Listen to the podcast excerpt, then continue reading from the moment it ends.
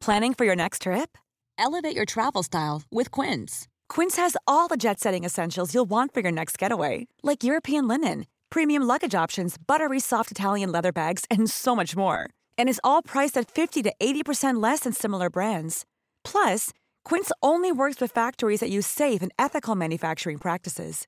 Pack your bags with high-quality essentials you'll be wearing for vacations to come with Quince. Go to quince.com slash pack for free shipping and 365-day returns. Hi, I'm Maeve Marsden, and you're listening to Queerstories.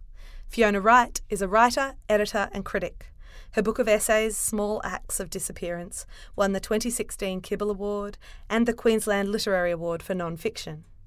Her poetry collections are Knuckled, which won the 2012 Dame Mary Gilmore Award, and Domestic Interior, which was shortlisted for the 2018 Prime Minister's Literary Award. Her latest essay collection is called The World Was Whole and is a truly beautiful read. Fiona performed in Sydney.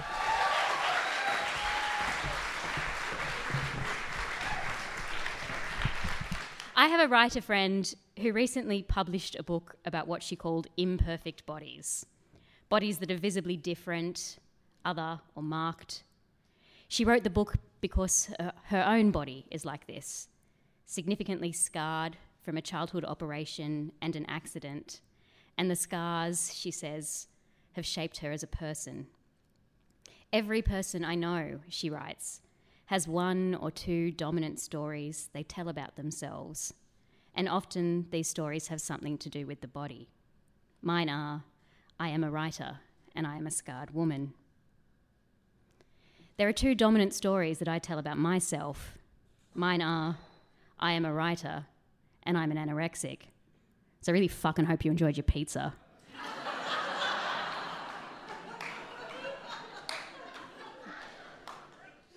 I'm not telling you this because this is going to be a story about anorexia. I'm not going to do that to you. It's not that kind of night. The reason I'm telling you this is because neither of my two stories are about queerness.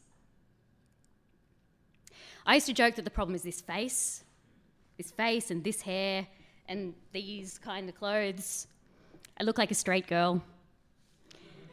I always have. I resigned myself to the fact that I always will. Because every now and again I get an urge to les up my wardrobe.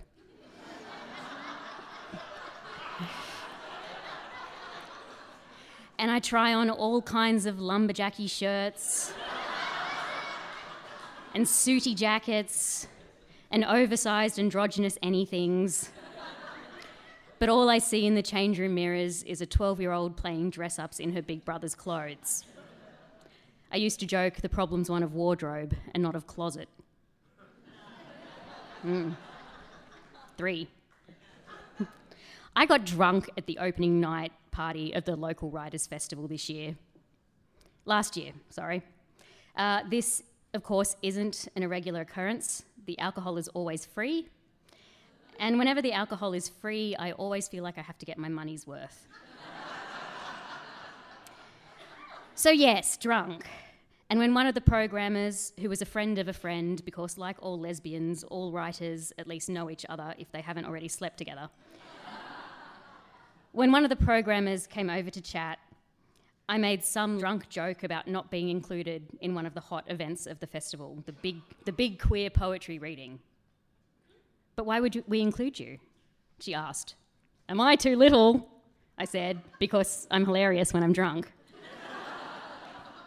and she just looked at me and said, But you're not queer. And I realised that this was just something that people didn't know about me and I haven't been able to stop thinking about it since.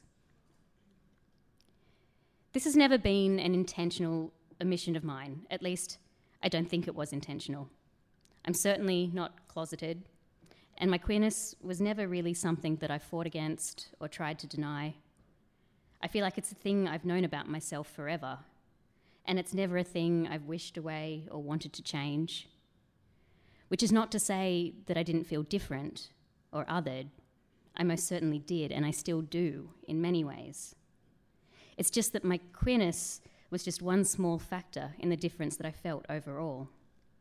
It didn't seem to matter, and I know that's half my luck. And then I got sick. And being sick just took over. Illness in general will do that. Anorexia in particular will do that. Especially because one of the side effects of malnutrition is a shutting down of your hormones. Because those things take too much energy for the body to produce when it has to prioritize staying alive. So desire becomes something abstract, something that's only present as an absence, a lack, a black hole. My mother asked me once in the early days of my illness if it had anything to do with my sexuality. Of course not, I shot back, furious at all of the assumptions underpinning the question. But now, all these years later, I know I'm not so sure. Because what is hunger if it isn't an endlessly deferred desire? I went to the bank a few times when I first moved to Newtown. yeah. And then up Enmore Road to the Sly. And everyone there seemed cooler than me and more confident than me, brash and bold and self possessed in a way that I've never been. I took my housemate along, and we arrived bang on 8 pm.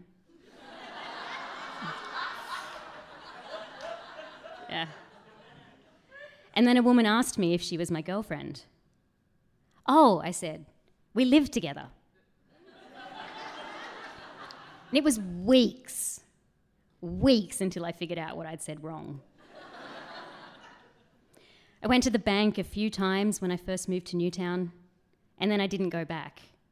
Too intimidated, too awkward, too afraid of not fitting in. I know I feel this still. I'm just not a scene queen, I used to say, but I know I also ran away. I've one friend and one friend only who I've known since before I got sick. We joke about this always, because that's hilarious. I say he knew me before I was anorexic, and I knew him before he was the gayest gay that ever did gay. he just bought a hairless dog.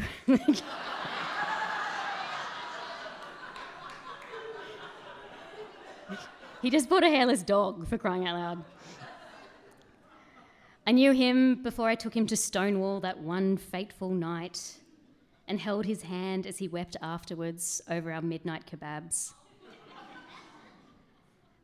Which I know now was the last kebab that I ever ate and that I ever will eat. We were talking recently about our first year of uni, when we first met, and he remembered things about me that floored me. I had a Sports Illustrated swimsuit diary subtle. I wore these cheeky kids' t shirts that were stretched across the truly epic chest that I had back when I was a normal sized human being, and a spiky eyebrow piercing that I loved but abandoned when it got so infected that you only needed to touch it for thick yellow pus to explode out of either end. I'd forgotten all of these things all of these lovely, silly things. And this, I kept thinking, this is the woman who I let disappear. I'm a writer and I'm an anorexic. These are the two stories that have come to dominate my adult life. And they're the ones I've told again and again in my writing, in my work. It wasn't intentional. But what I've realized recently, since that festival that conversation since I've made a point of speaking more about my queerness is that if you don't tell queerness as a story, it gets assumed out of existence. And that's just one more way to disappear.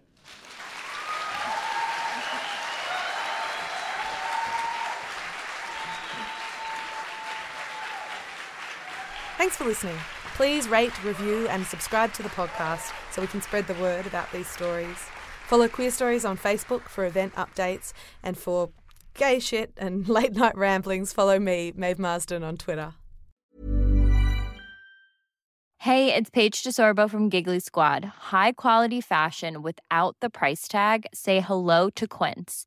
I'm snagging high-end essentials like cozy cashmere sweaters, sleek leather jackets, fine jewelry, and so much more. With Quince being 50 to 80% less than similar brands.